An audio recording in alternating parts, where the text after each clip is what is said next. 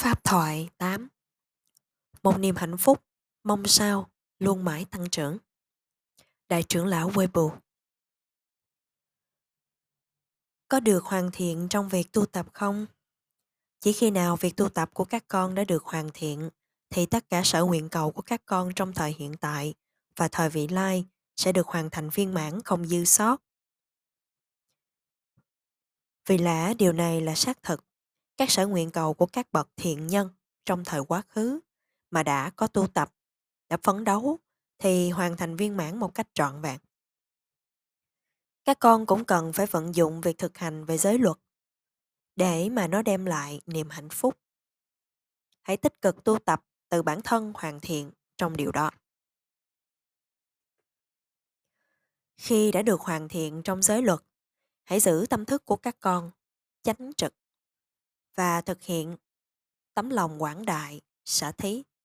Là vì nó làm cho các con được hoan hỷ. Hãy xả thí tài sản của mình với tấm chân thành đến những người thích đáng. Hãy tiếp cận và ban rải việc xả thí của mình và tấm lòng tôn kính của các con đến Đức Phật và giáo lý vô tỷ của Ngài. Hãy duy trì trong tâm thức các sở nguyện cầu của các con cho được giác ngộ niết bạc. Thể loại của sở nguyện cầu này được gọi là nguyện vọng chân chánh. Điều mà các con liễu tri khi các con thấu triệt tứ thánh đế được gọi là giác ngộ. Có nhiều thể loại sai biệt về chánh đẳng giác, quả vị Phật, độc giác, quả vị Phật không đi giảng dạy, thinh văn giác, quả vị vô sanh. Có nhiều thể loại sai biệt về quả vị vô sanh, chí thượng thinh văn, quả vị đệ tử trưởng, đại thinh văn giác, các vị đệ tử hàng đầu, thinh văn giác thông thường, đệ tử và vô sanh. Các con phải luôn duy trì trong tâm thức các sở nguyện cầu của mình cho được niết bàn, mục tiêu tối thượng. Các sở nguyện cầu như thế đáng được thực hiện thì phải cố gắng thực hiện cho được. Chính từ bản thân đã được hoàn thiện theo các sở nguyện cầu của mình thì thâm tháo niết bàn. Các bậc thánh nhân mà đã đạt đến Niết Bàn thì vô số kể. Vì sao họ có thể hướng dẫn các sở nguyện cầu sai biệt của họ để được giác ngộ cho trổ sanh thành trái quả? Là vì họ đã được sanh ra trong hình tướng thích hợp của kiếp hữu sanh vào thời điểm thích hợp và vì lẽ họ đã cố gắng nỗ lực một cách thích đáng. Ở thời điểm nào để mà các sở nguyện cầu này có thể dẫn đến trổ sanh thành trái quả? Từ khi Đức Phật đã đạt được sự giác ngộ, đã có rất nhiều ở nhân loại chư thiên và trư phạm thiên đã đi đến nơi Đức Phật để bày tỏ sự tôn kính và để biểu thị tấm lòng kính mộ của mình. Tuy nhiên, không có người nào chư thiên hoặc phạm thiên đã được hài lòng chỉ qua sự hiện diện của Đức Phật và có cơ hội để bày tỏ lòng tôn kính. Đức Phật đã quán xét thấy được chúng sanh do bởi tuệ nhãn của Ngài và đã giải giảng dạy cho chúng sanh chân lý mà Ngài đã được thấu triệt bởi do chính tuệ tri siêu phàm của Ngài. Tuệ toàn giác của Ngài. Ngay sau khi họ đã đón nhận những lời chỉ dạy của Đức Phật, họ đã bắt đầu tu tập, họ đã cố gắng hết sức nỗ lực với năng lực bất dao động trong tất cả bốn oai nghi của cơ thể. Sự nỗ lực này đó là liên tục mà không có sự ngơi nghỉ hay là sự tạm dừng lại và ngập tràn niềm hoan hỷ được gọi là sự nỗ lực tốt đẹp.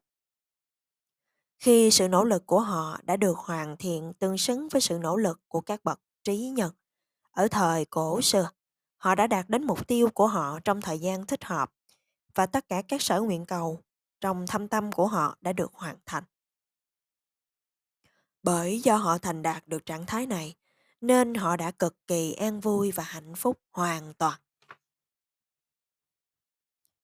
Bản chất của sự an vui của họ, sự phúc lợi của họ là chi? Đó đã là không. Đó đã không là sự an vui hay là sự phúc lợi được kéo dài chỉ trong một khoảnh khắc hay là chỉ trong duy nhất một kiếp sống. Đó là niềm an vui, thật là vi diệu mà nó có khả năng kéo dài trong phần còn lại của vòng luân hồi. Ngay cả khi các con đã được sanh ra trong cõi nhân loại, dù chỉ là duy nhất một kiếp sống, các con có khả năng vượt qua khỏi sự khổ đau trong vòng tuần hoàn sanh tử. Trong cùng phương thức này, sự an vui và sự phúc lợi đến với các con.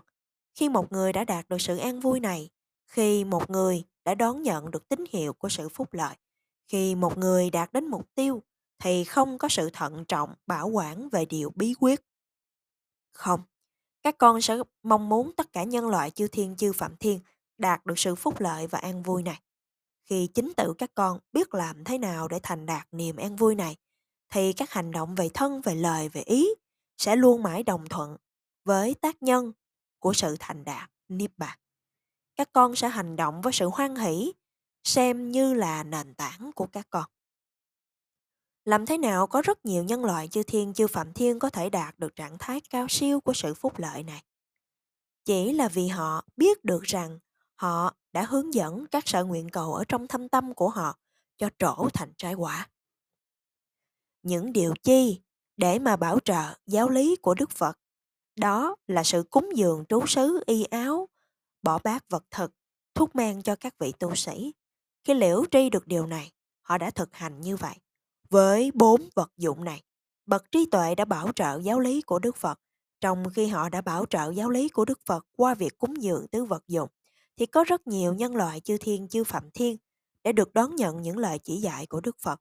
Họ đã lãnh hội đủ phúc duyên với khả năng được liễu tri và nương theo những lời chỉ dạy. Họ đã tu tập với một tâm thứ tâm thức diệt ý mà không dùng đến sự nghỉ ngơi như là các bậc trí tuệ thời cổ xưa. Khi họ đã tu tập như thế thì họ đã đạt được mục tiêu của họ mà chẳng có sự chậm trễ. Chỉ trong một khoảnh khắc, vô số, bất kể nhân loại, chư thiên chư phạm thiên đã hoàn thành viên mãn ước nguyện ở trong thâm tâm của họ. Những bậc cương quyết đã nhìn thấy điều này, đã bảo trợ giáo lý của Đức Phật, thiết lập chúng trong một thời gian rất ngắn ngủi. Tuy nhiên, họ đã không chỉ làm duy nhất điều này.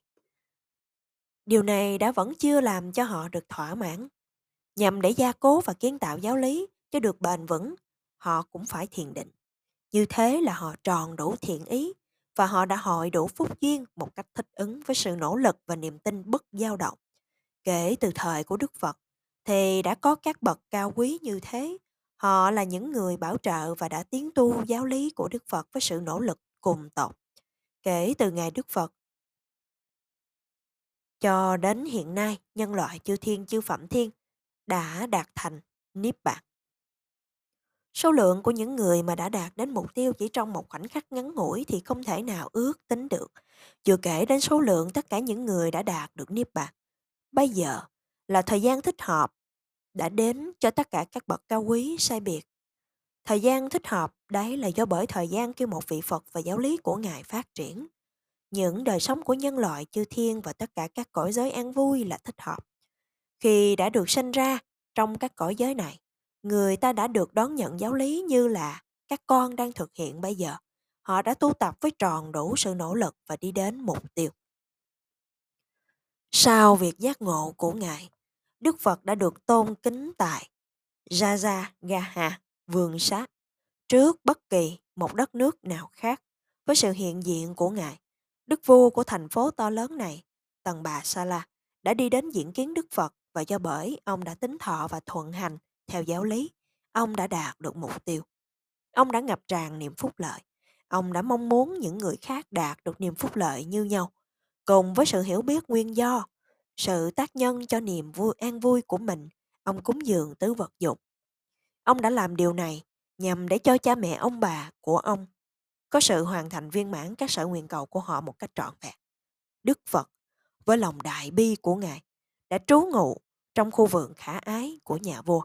Nhân loại chư thiên chư phạm thiên đã đi tới để tôn kính Ngài ở nơi đó. Với lòng đại bi, Ngài đã giảng dạy điều mà chính tự nơi Ngài đã được liễu trì Chỉ trong một khoảnh khắc ngắn ngủi, có vô số bất kể nhân loại chư thiên và chư phạm thiên thành đạt các sở nguyện cầu của mình.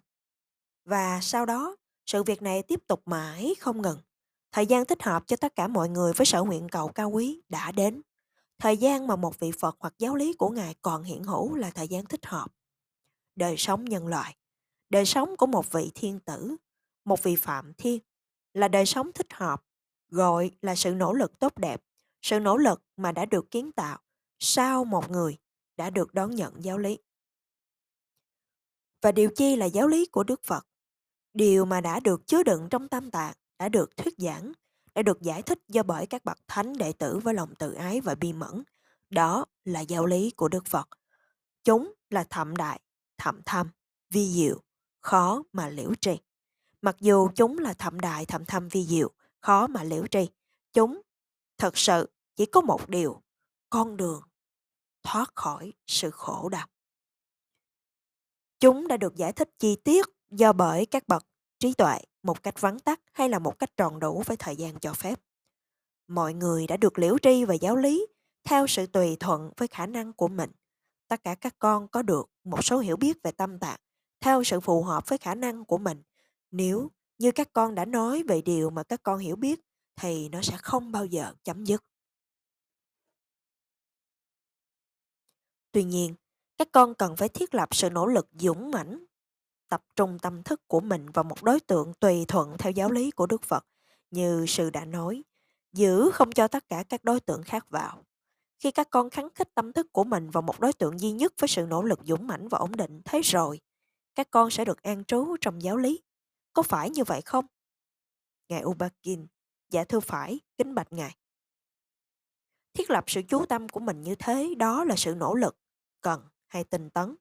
Khi các con khắng khích sự chú tâm của mình vào một đối tượng và không có đối tượng nào khác thâm tháo tâm thức của mình và sự chú tâm của các con được ổn định là các con đạt đến cần như ý túc. Về lẽ giáo lý rất là thậm đại, các con có thể nghĩ rằng nó quả là mệt mỏi để tu tập. Đó là lý do vì sao sự hướng dẫn các con trong phương thức này, để mà các con có thể đạt được mục tiêu một cách nhanh chóng. Điều chi sẽ xảy đến các tác nhân của sự khổ đau, tham sân si, sự tham lam, sự ác cảm, sự si mê khi các con kiểm soát tâm sức của mình, tâm thức của mình trong phương thức này. Chúng đã được chặt đứt và trở lại tĩnh lặng. Người ta viết ra và thuyết giảng rất nhiều về tham sân si, có phải không? Do họ tranh luận. Họ đã nói chỉ để giành chiến thắng trong cuộc tranh luận. Bất luận người nào mà họ đang nói tới. Tuy nhiên, nếu như họ thiết lập sự tỉnh giác và hơi thở, làm cho tâm thức của họ ổn định, thì họ có được phước báo thật sự. Vì sao chúng ta không cố gắng để thực hiện điều này?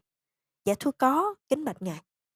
Sẽ có sự lo lắng, sợ hãi, tham lam tại thời điểm đó không? Dạ không có. Không, sẽ không có. Sẽ không có bất kỳ sự lo lắng, sự sợ hãi hay sự tham lam.